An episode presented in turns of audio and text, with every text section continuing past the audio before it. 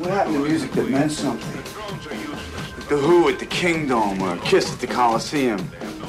Where is the Misty Mountain Hop? Where is the is the smoke on the water? Where is the Iron Man of today?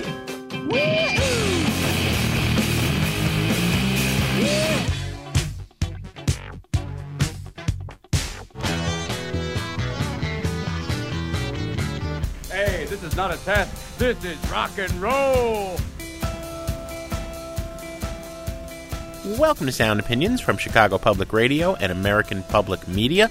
I'm Jim DeRogatis, the pop music critic at the Chicago Sun-Times. And I'm Greg Kot. I write about rock and roll for the Chicago Tribune. Today on the world's only rock and roll talk show, Jim and I name our favorite live albums of all time. Just in time for summer concert season. Then we're going to take a look at the new concert album from rock legend Leonard Cohen. You are listening to Sound Opinions, and now it's time for some music news.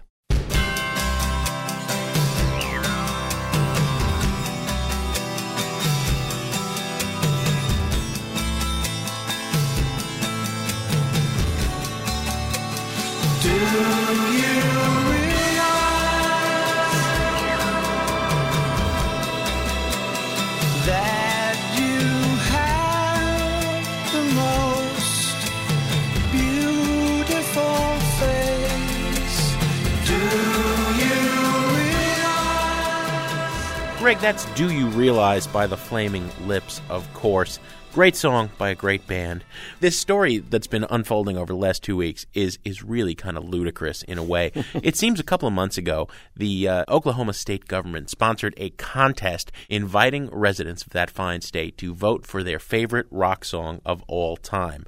The contenders included the All American Rejects, Leon Russell, The Call. I don't know why they didn't have One Toke Over the Line, Sweet Jesus. Uh, That wasn't on there, but the Flaming Lips Do You Realize was, and it won by a margin of two to one. So the Flaming Lips are set to become the state song of Oklahoma. When I did the biography of the Flaming Lips, the subtitle was, you know, Oklahoma's fabulous Flaming Lips, right? They have always been very proud of their home state, although it is very much in the red, and the Flaming Lips are very much in the blue. Mm-hmm. But there is this contrarian history in Oklahoma. You know, people like Will Rogers and, and Woody Guthrie, who were for the working man and, and didn't always rub the power structure right seems as this got to a vote in the state legislature, the, the House in Oklahoma was aghast that Michael Ivins, the bassist of the Flaming Lips, recently appeared in public and was photographed wearing a hammer and sickle t shirt. Oh my God. Communist symbol. Horrifying. Plus, at another appearance, Wayne had, oh my goodness, dropped a profanity. so the Republicans gathered together and they voted against the lips, even though the people of Oklahoma had spoken. Mm. Then the governor comes in. Governor Henry of the state of Oklahoma said, I am going to respect the people's votes. And he passed an executive order naming it, at least as long as he's in power, do you realize the state song of Oklahoma? Personally, I think the whole thing is is really kind of funny. I don't, I, you know, they, the Lips I think should have adopted the Groucho Marx thing of, of do they really want to belong to any club that would have them as a member? And to the Republicans, I say clearly you didn't look too hard at the Flaming Lips. You know, they once wrote a song called "Jesus Shooting Heroin." There's a lot of reasons to get upset at the Flaming Lips besides that hammer and sickle.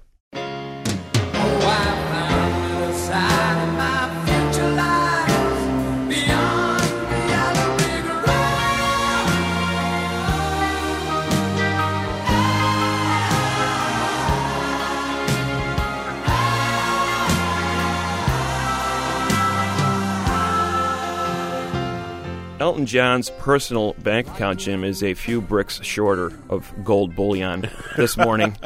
the UK Sunday Times did a uh, poll of the wealthiest rock stars, among other categories, and they have concluded that it's been a rough year for British rock royalty. Elton John, in particular, had a very, very tough 2008. He lost a quarter of his wealth down to $250 million. Now I fully understand why this man has to charge four, $500 for his concerts. Guy's going to be eating ramen noodles. Absolutely. How does he get by? Poor Paul McCartney lost 12% of his wealth. He's all the way down, Jim. I don't know how he's doing it. $640 million. And Mick Jagger of the Rolling Stones, a 16% decline, all the way down to 278 million. The one man who has survived this recession in in the British rock royalty system, who seems to have come out of the recession okay, is Clive Calder, the founder of Zomba Records, the man who brought us Britney Spears and your friend R. Kelly. His personal wealth remains at $1.9 billion. But really, after the first billion, who counts? Yes.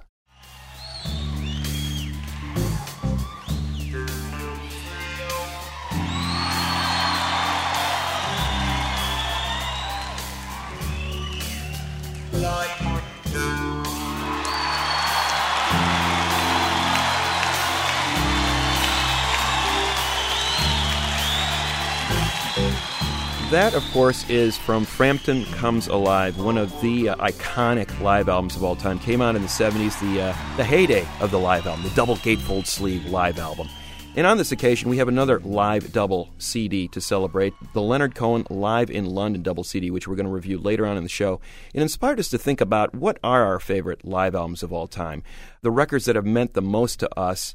Uh, you know, a lot of people think about live albums and think, well, it's a kind of a throwaway. It's the contract filler, Right, The right, one right. that gets uh, The greatest hits and the live album. yeah, it buys the artist some time to write some more songs for their next proper album. But Jim, there have been some live albums that I think really make the case as perhaps the best records in a particular artist's entire catalog. That can be said. I mean, I'm generally dubious. I think it's usually a souvenir of a moment that was elusive. It was here, it was gone. That's what's wonderful about the concert experience. This is on our mind. In addition to the Leonard Cohen record we're going to review, we are gearing up for summer concert season. In fact, tonight we have to see Britney Spears. It's going to be a long, brutal summer. We're going to be in the stadium uh, bleachers quite a bit. So, what elevates a regular concert to a great concert, and then what makes a great concert worth hearing on an album? That's what we're going to look at as we talk about our favorites. To get these shows rolling, we always flip a Sound Opinions coin. I think on one uh, side you're going to have uh, Frampton Comes Alive. On mine, I'm going to have Cheap Trick at Budokan, two of the best selling live albums ever. And it is Frampton. You get to go first. Thank you, Jim. Very difficult to narrow this down to just a few picks, but uh, the one live album that I think I've loved for many, many years and that I don't think is properly recognized by many people as a great live album. A lot of people don't even know it exists, but uh, it's Bill Withers live at Carnegie Hall. It was a 1972 concert by what I consider one of the great songwriters of the 70s. This was a humble guy. Grew up in uh, West Virginia, spent nine years in the Navy, was a factory worker in L.A. He was into his 30s before his recording career even started. And I think some of that wisdom and experience shines through his songwriting, and especially in the way that he related to that audience on this night in 1972. It was a tumultuous time in this country the Vietnam War, racial riots. Withers addressed them all in his songwriting. The album is worth it alone for the rapport that he had with that audience. Those those introductions to songs like Grandma's Hands and I Can't Write Left-Handed are really powerful and moving and really bring you into the concert hall and what happened that night. The energy that was there that night, the interaction he had with his band members. It's all happening on this version of Use Me, one of his great hits that I think is elevated even further by its live performance on the Live at Carnegie Hall album. It's Bill Withers with Use Me on Sound Opinions. Hey, hey,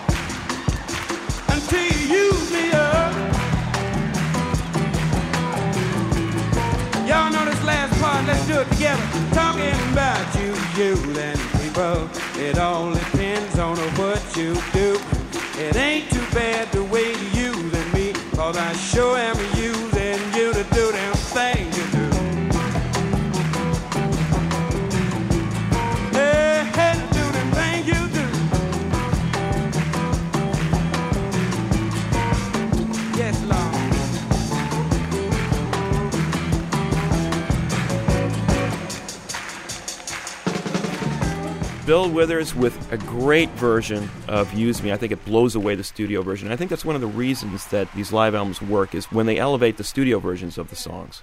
I suppose you could look at that, Mr. Kot. I think that uh, great live albums work when they tell a story, when uh, there's a particular historic context that is translated with the music and it goes above and beyond.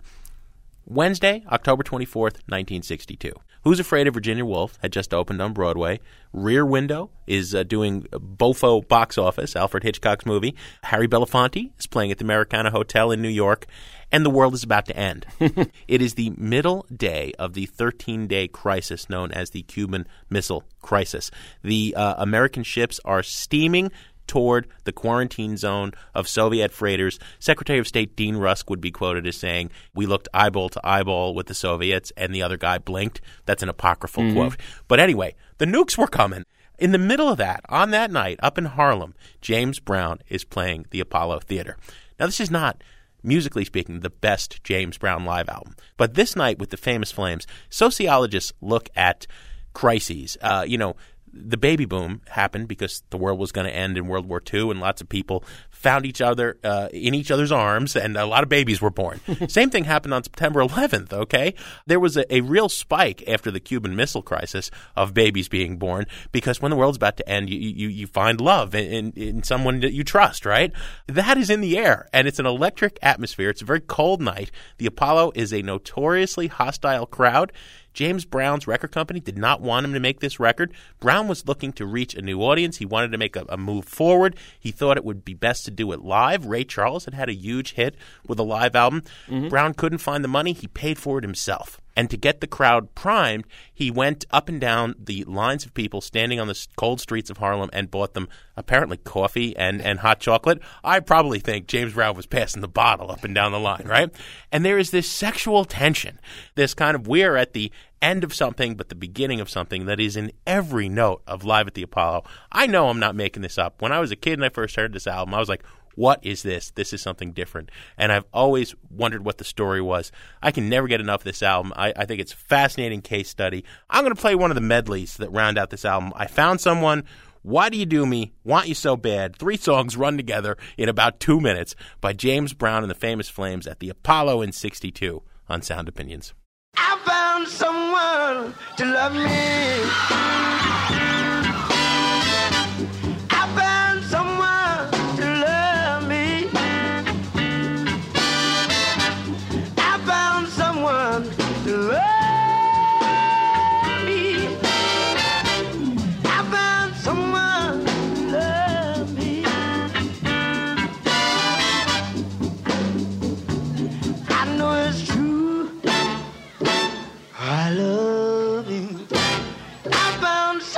To love.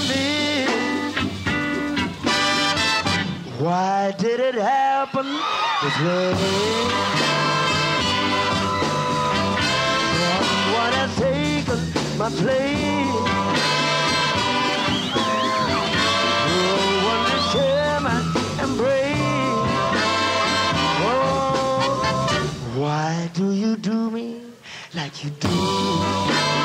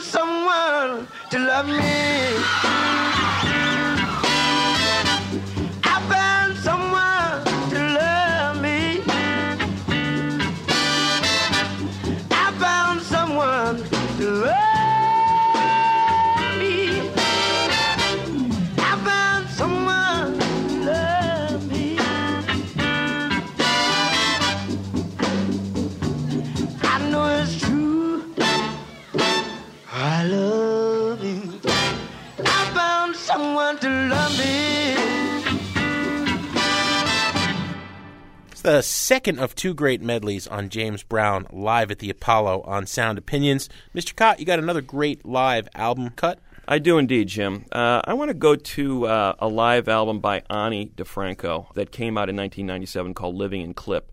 To my mind, this is uh, the best album she ever made. She's put out albums for 20 years. She is the epitome of the do it yourself artist, traveling from town to town in a beat up car with a guitar and a strange eye popping haircut that certainly hmm. got a lo- got her noticed in the South, maybe for all the wrong reasons a lot of times. It's tough for a woman out there alone traveling the country as she did, and nonetheless, she forged a career town by town, listener by listener, by taking her music on the road and playing for people. And this album, for that reason, I think documents her the best of all her releases. I don't think she's ever quite captured this same energy, this same passion as she did in this uh, live document, Living in Clip in 1997. I think the song that epitomizes what this album is about and what Ani DiFranco is about is a song Every State Line, in which she talks about that very experience of going from town to town and fighting against stereotypes, fighting against the fact that not many people knew who she was, and she was going to forge ahead anyway and play her songs. This is Every State Line from Ani DiFranco on Sound Opinions. Pulled over in West Texas they could look inside my car. He said, Are you an American citizen? I said, Yes, sir. So far, they made sure I wasn't smuggling someone in from Mexico, someone willing to settle for America. There's nowhere else to go.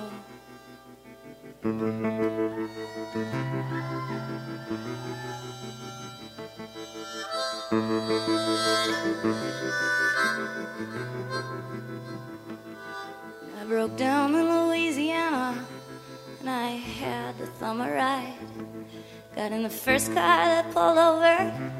Can't be picky in the middle of the night. He said, Baby, do you like to fool around? He said, Baby, you like to be touched? I said, Maybe some other time. He Love you very much.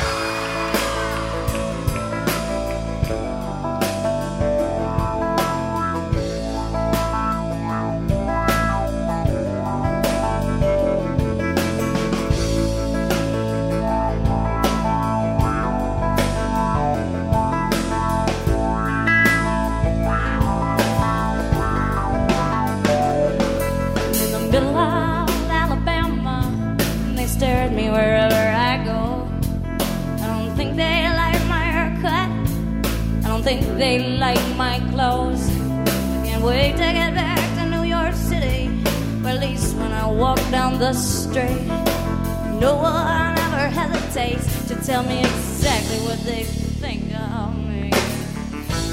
That's Ani DiFranco from her live album Living in Clip. We're going to continue our discussion of our favorite concert albums of all time after a short break on Sound Opinions from Chicago Public Radio and American Public Media. And later on, Jim and I are going to review the new live album from Leonard Cohen. There was no one else around. But I guess I was taking up too much space as I was trying to get some sleep. Cause an officer came by anyway and told me I had to leave. Yeah, and every second night, there's a new set of laws. And every policeman comes equipped with extended doors. There's a thousand shades of white and a thousand shades of black. But the same rule always applies. Smile pretty, watch your back. Smile pretty, watch your back. Smile pretty, watch your back. Smile pretty, watch your back. Smile pretty, watch your back. Smile pretty, watch your back. Smile pretty, watch your back. Hello, I'm Johnny Cash.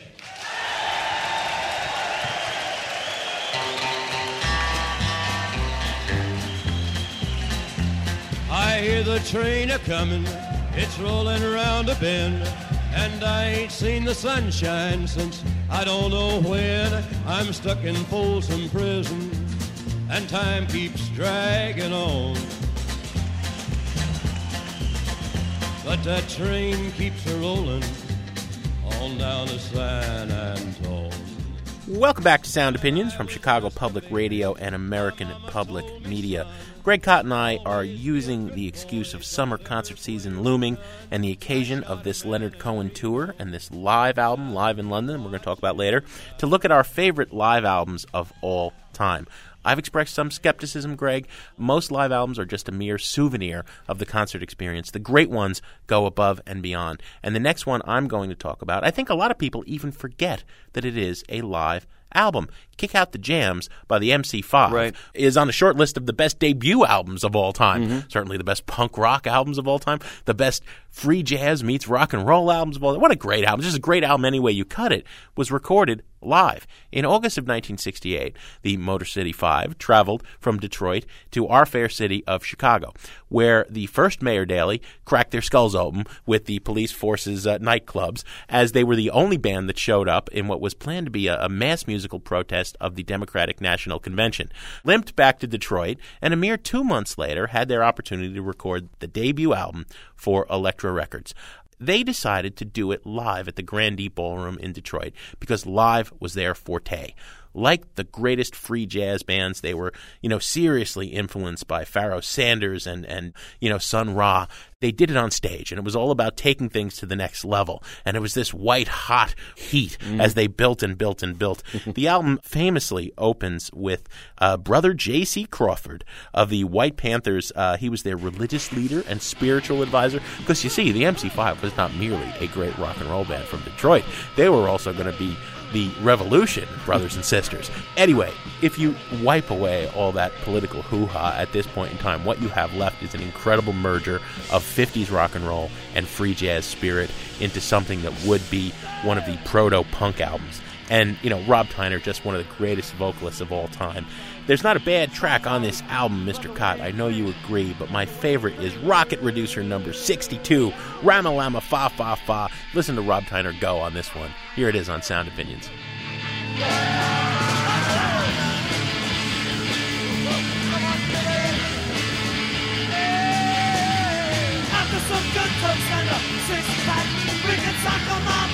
you flat on your back. You know I got keep it up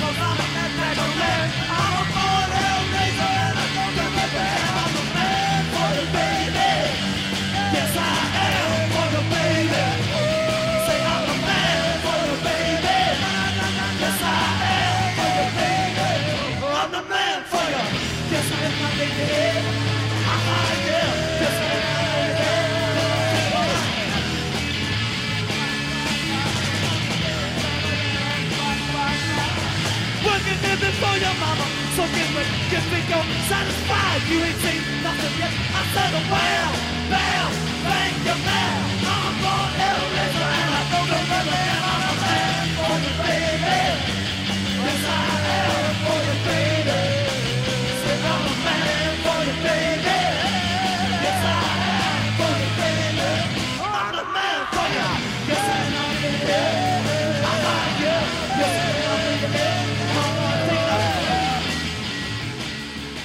Rocket Reducer number 62 from the MC5, Jim DeRogatis' pick for a great live track. Jim and I are going to continue picking some of our favorite live music later on in the show, but first let's go to some callers who are going to share in this celebration of the, the concert album. Let's go to Dave from Clarendon Hills. Dave, welcome to the show. Hey, Greg. Hey, Jim. How you doing? We're doing great, Dave, and uh, we're doing the best live albums of all time. Not necessarily maybe the best for everybody, but what is your favorite live album of all time? Well, for me, it's uh, the Who's live at Leeds. Oh, yeah, that's a good one. It's a good contender. What is it about that album that speaks to you? First of all, I, I, I love the remastered edition that came out on CD in, in 1995. It has a lot more songs than the original vinyl LP. But what I love about it is that it really shows four brilliant musicians at the top of their game. I mean, most people know and, and regard Pete Townshend as just a tremendous guitar player, but I think this recording shows just the brilliance of, of Keith Moon and John Entwistle. It's just a great piece of music. A lot of people th- talk about it as like being the first arena rock record. I mean, it was one of the. they were probably the loudest band going at the time, and this was kind of like them at peak uh, performance. Uh, what's what's your favorite track on the record?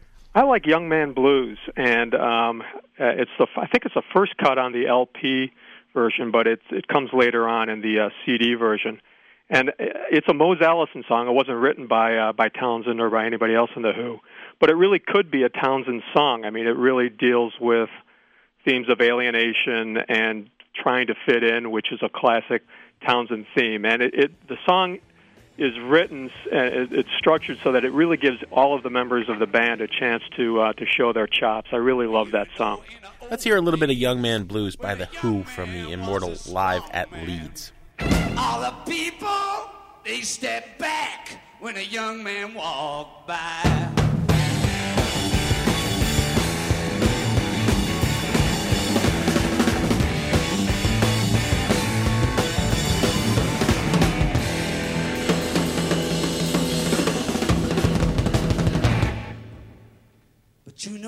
Nowadays, it's the old man, he's got all the money. And a young man ain't got nothing in the world to say.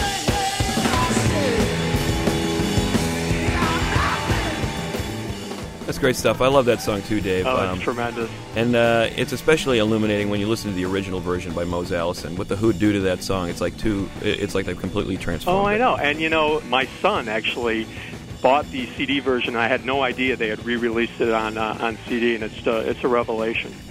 Good pick, Dave. Live at Leeds by The Who. Thanks so much for calling. Thanks. Talk to you.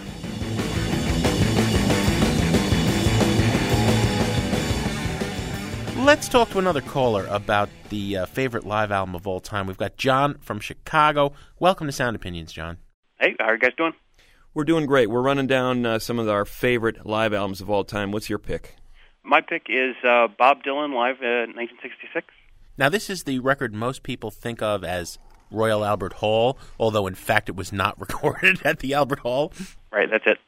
Where, where was it, Greg? Ireland. Uh, it or was in something, right? Manchester. It was in Manchester, Manchester. and it was uh, yes. Royal Albert Hall is commonly referred to as this concert, but the the infamous concert that has been bootlegged countless times and finally got officially released, which I assume you got the official release a few years ago, I right, do have John? the official release. Yeah, it's, it's a pretty clean recording for something that's been bootlegged and has been rumored to be a bootleg forever. I guess.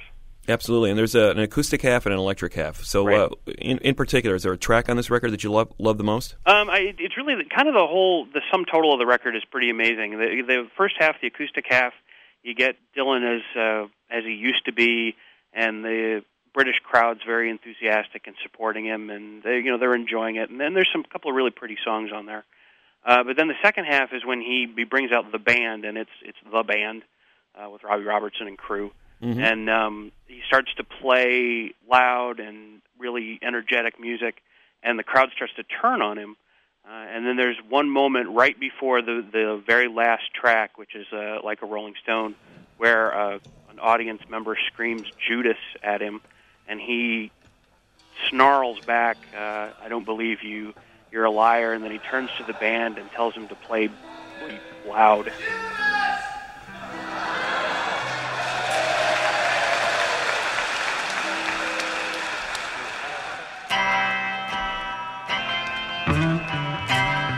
You?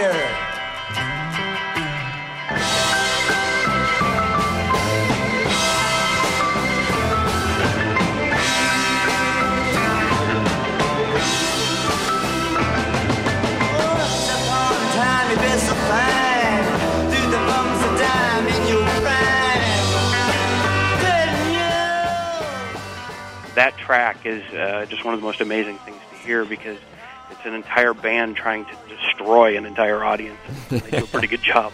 I got to say, John, it's a tough call between that moment and the moment on Metallic KO, the live Stooges album, where you literally hear Iggy Pop knocked unconscious by the Hells Angels who were throwing bottles at him. That's tight, you know, for, for, for the, the most painful moment on uh, a live album. Yeah, it, and it, it just the, the the fierceness that he comes back at that audience with. It's a punk rock record. Yeah. it really is. It's just amazing to listen to, and the whole band is right with him, just saying, you know, we've had enough of you guys clapping at us. We're going to play, and you're going to like it whether you like it or not. Yeah, take that. Yeah, great choice, John. Thanks for calling. Sure, thank you guys.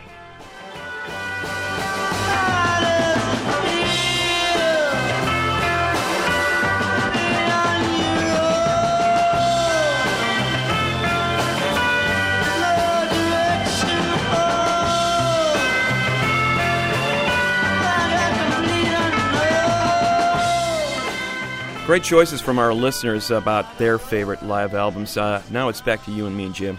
One of my favorite live albums of all time was Live 69 by the Velvet Underground. And Absolutely. I remember it as my introduction to this band. Uh, people forget that the Velvets uh, were more heard about than actually heard after they faded from view. They broke up in 1970. Those four brilliant studio albums quickly went out of print. For a long time, about the only way to find out about this band was to find this Live 69 album, which documented, ironically enough, a 1969 tour. In 1969, the Velvet Underground was having a great year. This was the second part of this band. Velvet Underground Mach 2. John Cale and Lou Reed had basically founded the band in New York City. There was a power struggle at the top. Cale lost out. He was out of the band by now. They brought in Doug Yule to play bass and, and keyboards, and now it was very much Lou Reed's band but his songwriting was at the very top of its game in 69 they were working on a new studio album. Uh, they were touring the country and the frequent touring had turned them into a rhythm machine on the road. Uh, the sound had evolved from what it was in cale's day when it was much more chaotic and avant-garde and experimental. With Doug Yule in the band, uh, joining Reed and Sterling Morrison on guitars and Mo Tucker on drums. This was a sleek rhythm machine. It sounded like a New York subway train roaring down the track. And an example of that is a track from Live 69 called What Goes On.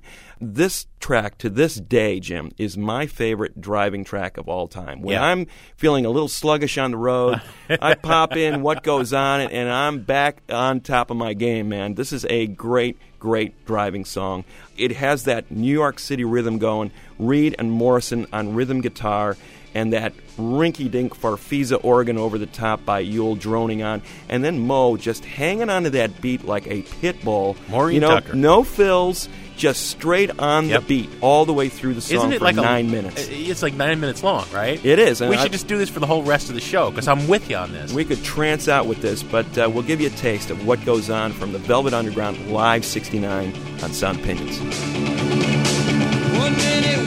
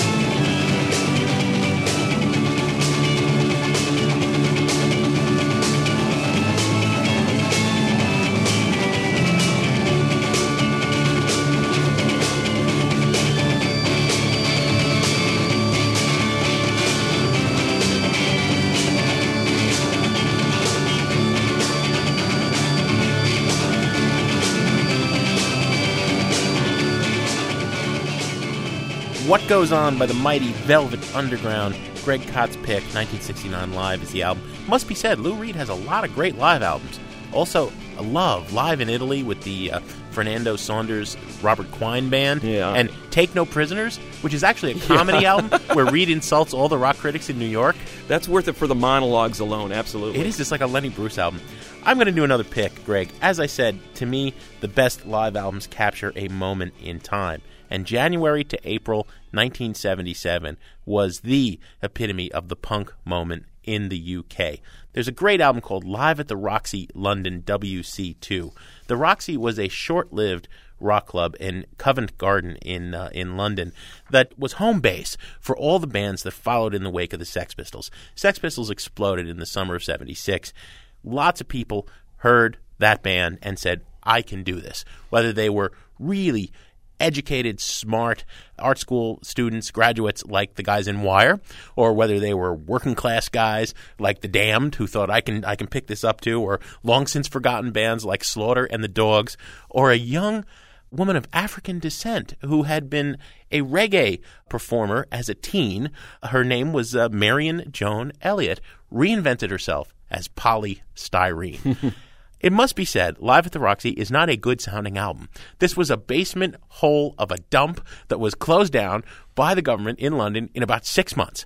Mike Thorne was a young American who found himself in England. Uh, he would go on to be a, a, really famous record producer. He did all of the, the Wire albums in the first incarnation, uh, stuff like 'Til Tuesday with Aimee Mann.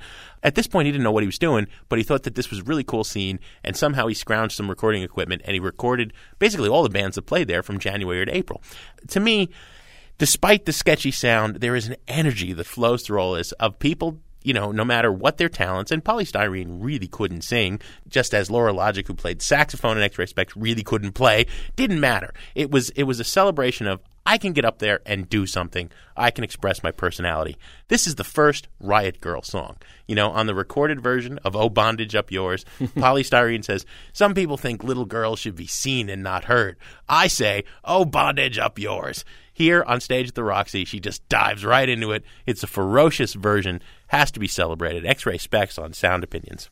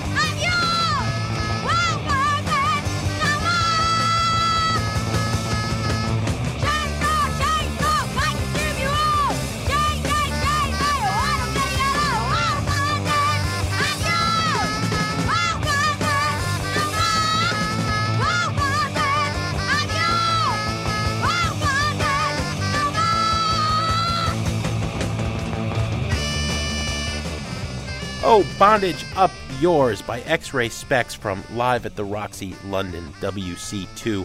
What a swell album. If you want to share your favorite live albums or comment on anything we say on Sound Opinions, call our hotline 888 859 1800 or email us at interact at soundopinions.org. We'll be back in a minute on Sound Opinions from Chicago Public Radio and American Public Media with more of our favorite concert albums, plus a review of Leonard Cohen's new live CD.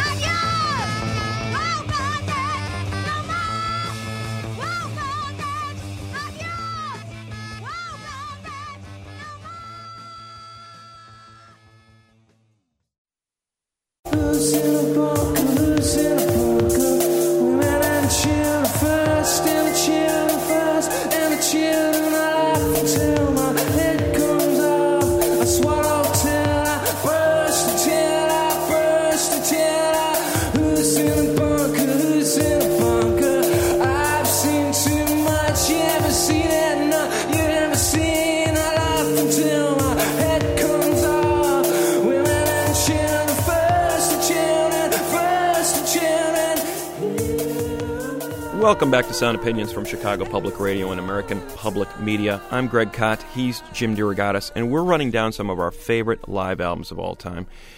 Jim, I intentionally left this one for last in my selections because, to my mind, it is uh, the definitive performance by one of the definitive artists of the last 15 years. That's Kurt Cobain of Nirvana.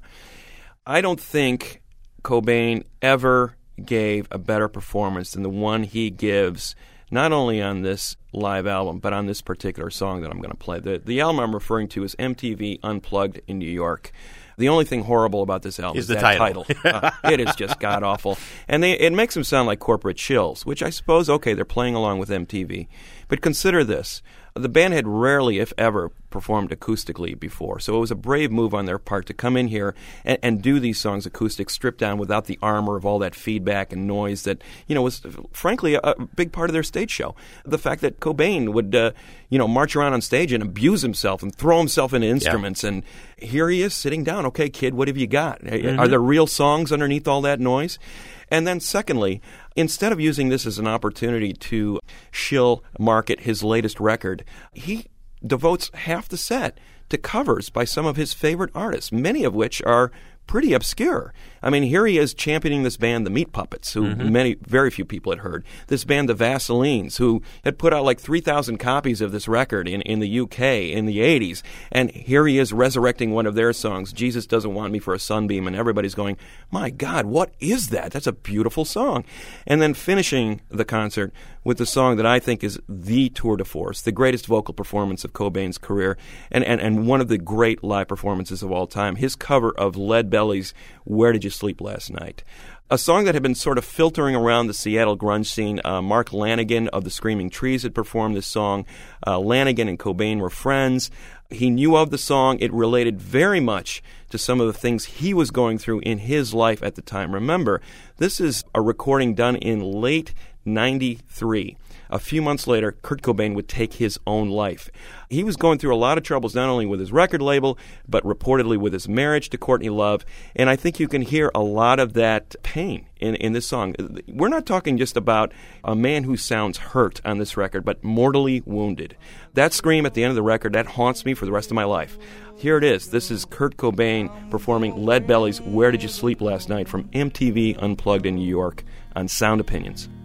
In the pines, in the pines, where the sun don't ever shine, I would shiver the whole night through. My girl, my girl, don't lie to me. Tell me where did you sleep last night? In the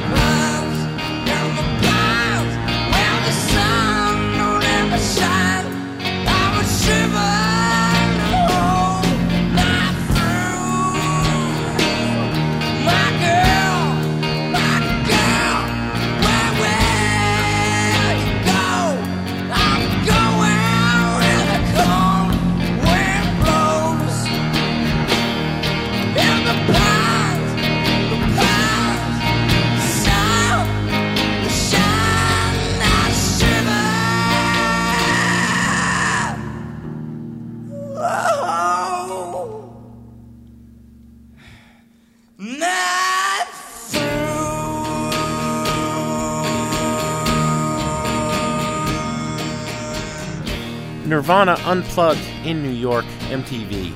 Where did you sleep last night? It must be said, when we do a show like this, uh, it's like the first one who responds with, I claim this one. so you instantly said, I claim 69 Live by the Velvets and, and Nirvana Unplugged in New York. You know, since I compared the Decemberists a few weeks ago on this show to the immortal Jethro Tull, a couple of people have said, yeah, yeah, I, I knew that was the connection, and, and good for you for saying you applaud Jethro Tull. And I do. I do applaud Jethro Tull.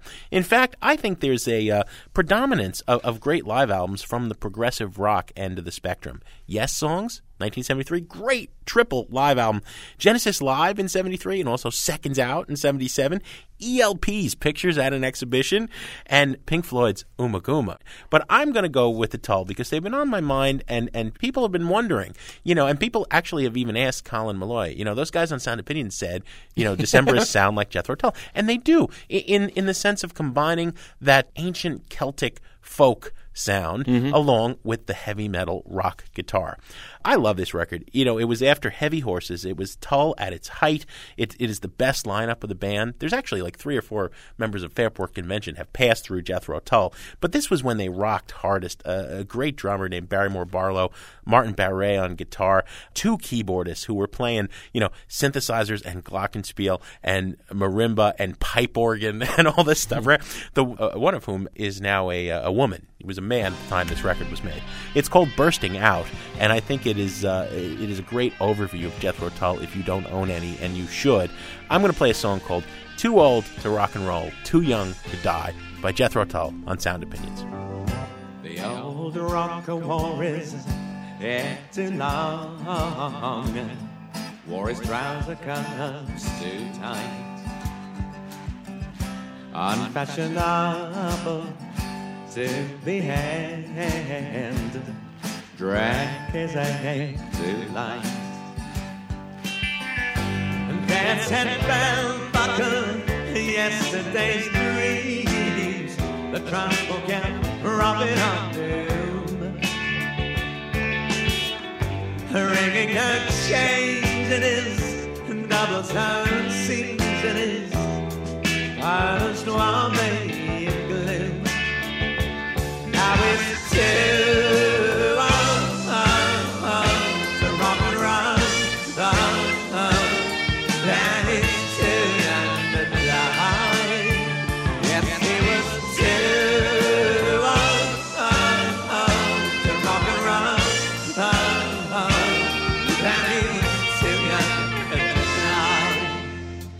too old, to rock and roll, too young to die from Jethro Tull. Jim DeRogatis just cannot get over Jethro Tull. I'm done now for at least a year or two. And now let's go to the album that inspired the show about looking back at the best live recordings of all time. I've heard there was a secret chord that David played and it pleased the Lord. But you don't really care for music, do you?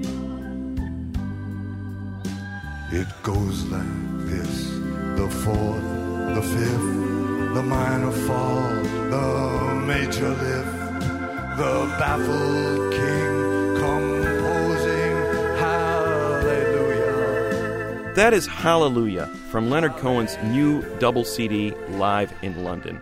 Leonard Cohen, one of the great songwriters of the last half century, a published poet and novelist, did not begin his recording career until he was into his 30s and quickly became one of the most celebrated songwriters of his generation.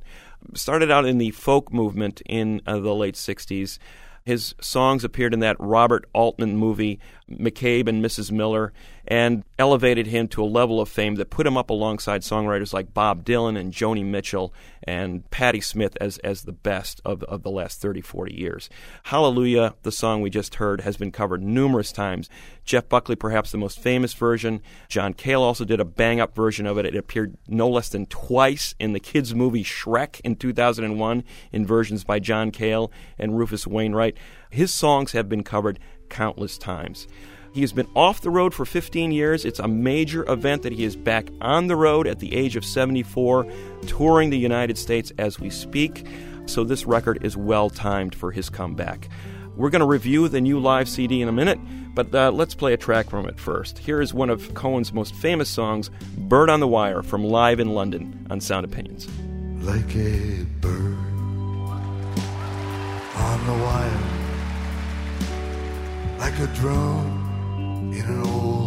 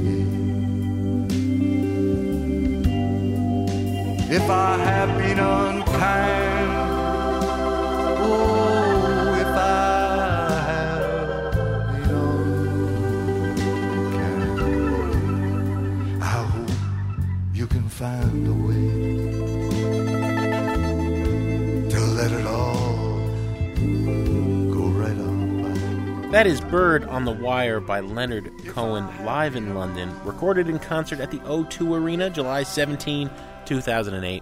Greg, you and I are both looking forward to seeing him here in Chicago next week. And as you can tell from uh, those two recordings we just sampled, if you get a chance to see him in your city, go because he is in prime form at age 74. And I do think this is one of those rare live albums that are more than a souvenir. Because one of the problems, if you are a young person who hears Suzanne or Bird on the Wire or Alleluia and wants to discover more about Leonard Cohen, you know, his actual studio albums aren't always the best versions of his songs because they're often overproduced. The Cohen studio Alleluia is is kind of you know sappy and sugary and overproduced. That that's a nice way to put. it. I mean, the guy is so talented. You can hear what's great about the song, but but it's a little obscured in his version in the studio versus Cale's version or Buckley's or Wainwright's. This is him on stage at 74, sounding as gravelly voiced as ever, flirting with some great backing harmonists, the Webb sisters, who he keeps telling uh, the, the, they're beautiful, and he keeps telling us, the audience, I'm so grateful to be here. Thank you for coming to see me. There's a, a humility to the guy. He's just thrilled to be on stage with a great band playing his songs, and that comes through. And you can't not love this album on the buy it, burn it, trash it scale. Absolutely a buy it record. I have a few reservations about this record, Jim. Uh, the band is huge. Sometimes he feels tempted to use it because it, there are so many instruments on stage. I could use two or three fewer saxophone solos. you know, I really don't need to hear those. It's a long record. Yeah, it's too know, long. And, and some of the background vocals a little bit overdone, perhaps. I mean, beautiful in their own way, but uh, overdone. I just want to hear these songs. And uh, as we alluded to earlier, uh, some of the problems with uh, Cohen's own studio records are that they are overdone. And in fact, some of the best versions of his songs are not his. But I have to say this Cohen's singing has actually gotten better over the years. He doesn't have much of a range, but I think he understands these songs better than ever in some ways, and he sounds great on this record. If you're looking for a one stop shopping introduction to the guy, you could do a lot worse than this record. You've got all the great songs here in pretty darn good versions. Uh, the version of Hallelujah that he does here on this record blows away the studio version that he did in 1984. I say it's a buy it record all the way. A double buy it for Leonard Cohen live in London. Mr. Kot, what do we have on the show next week? Next week, Jim, we have a raconteur par excellence, Joe Nick Patoski, Mr. Texas. He is the author of a definitive biography of Willie Nelson. As always, Sound Opinions was produced by our ace team of Todd Bachman, Jason Saldanha, and Robin Linn. And our executive producer and fearless leader is Torey Southside Malatia, a man who, you know, let me paraphrase Robert Christgau when he reviewed the Jackson 5's live album. He's liver than you'll ever be.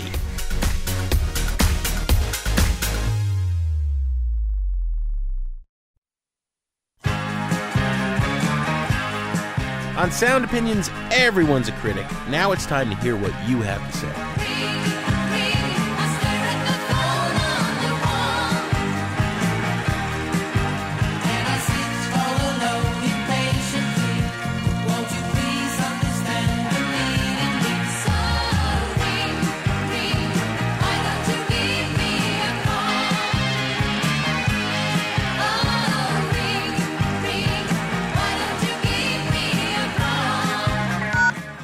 Messages.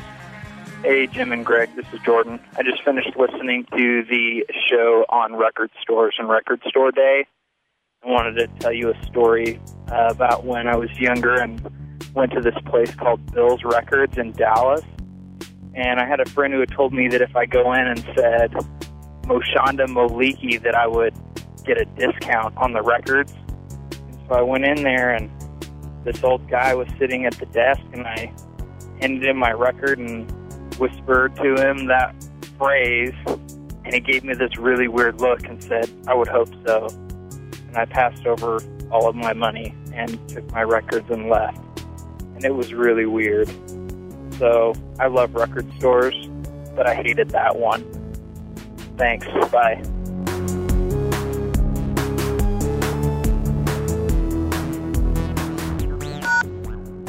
Hi, my name is Donna. I'm calling from Juneau, Alaska. Every Saturday when I come to work, I get to listen to your show, and it is awesome. Thanks so much about the vinyl. I love record stores. I'm 50, grew up in the record stores, the few that we would have up here in Alaska. And thank you so much for being here. Bye. Hi, Jim. Hi, Greg. My name's Heather Scharfogel. I'm an expat living in Germany, and I podcast your show through iTunes. I'm calling a little late. I'm calling about the rock and literature show. I think something that's overmissed and nobody talks about is The Cure did a song called Killing an Arab off of Boys Don't Cry. I don't know about you, but to me, it's Camus' Stranger. Standing on the beach with a gun in my hand, staring at the sea, staring at the sand, staring down the barrel at the Arab on the ground. The sea is open mouth, but I hear no sound. I'm alive. I'm dead. I'm the stranger, killing an Arab. Yeah, that's all. Keep it up. I love your show. Thanks. Bye. Whichever I choose, it amounts to the same. Absolutely nothing. I'm alive.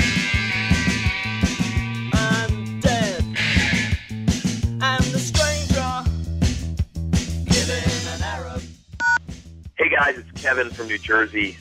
Wanted to comment a little late on your poetic lyrics show. And I know this is the obvious one, but you got to mention Dylan when you talk about this. And the song that I would pick out is another obvious one, which is Highway 61 Revisited. And the point I want to make about this is there's this great moment in the first verse of that song where uh, he's describing God and Abraham and, and all of that. And basically, he gets to a point where Ab- Abraham says no. And um, so God says, well, whatever you want to do, that's fine, but the next time you see it coming, you better run. And the great thing is that Dylan then pauses for, I don't know how long, four beats, whatever it is. And you can hear in that pause Abraham thinking, wait a second, what am I doing here? I say you can do what you want, eh? But uh, next time you see me coming, you better run.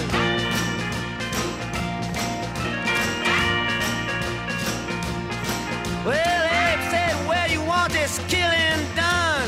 God said, on down Highway 61. And to me, the moment is poetic, the lyrics are poetic, but the combination of the song and the delivery by Dylan and the lyrics are what really make the, the whole thing poetic. So, again, great job on the show and keep up the good work. Sam said, tell me quick, man, I got to run. No more messages. To give us your opinion on Sound Opinions, call our hotline 1 888 859 1800. We'll be back next week with Sound Opinions from Chicago Public Radio and American Public Media.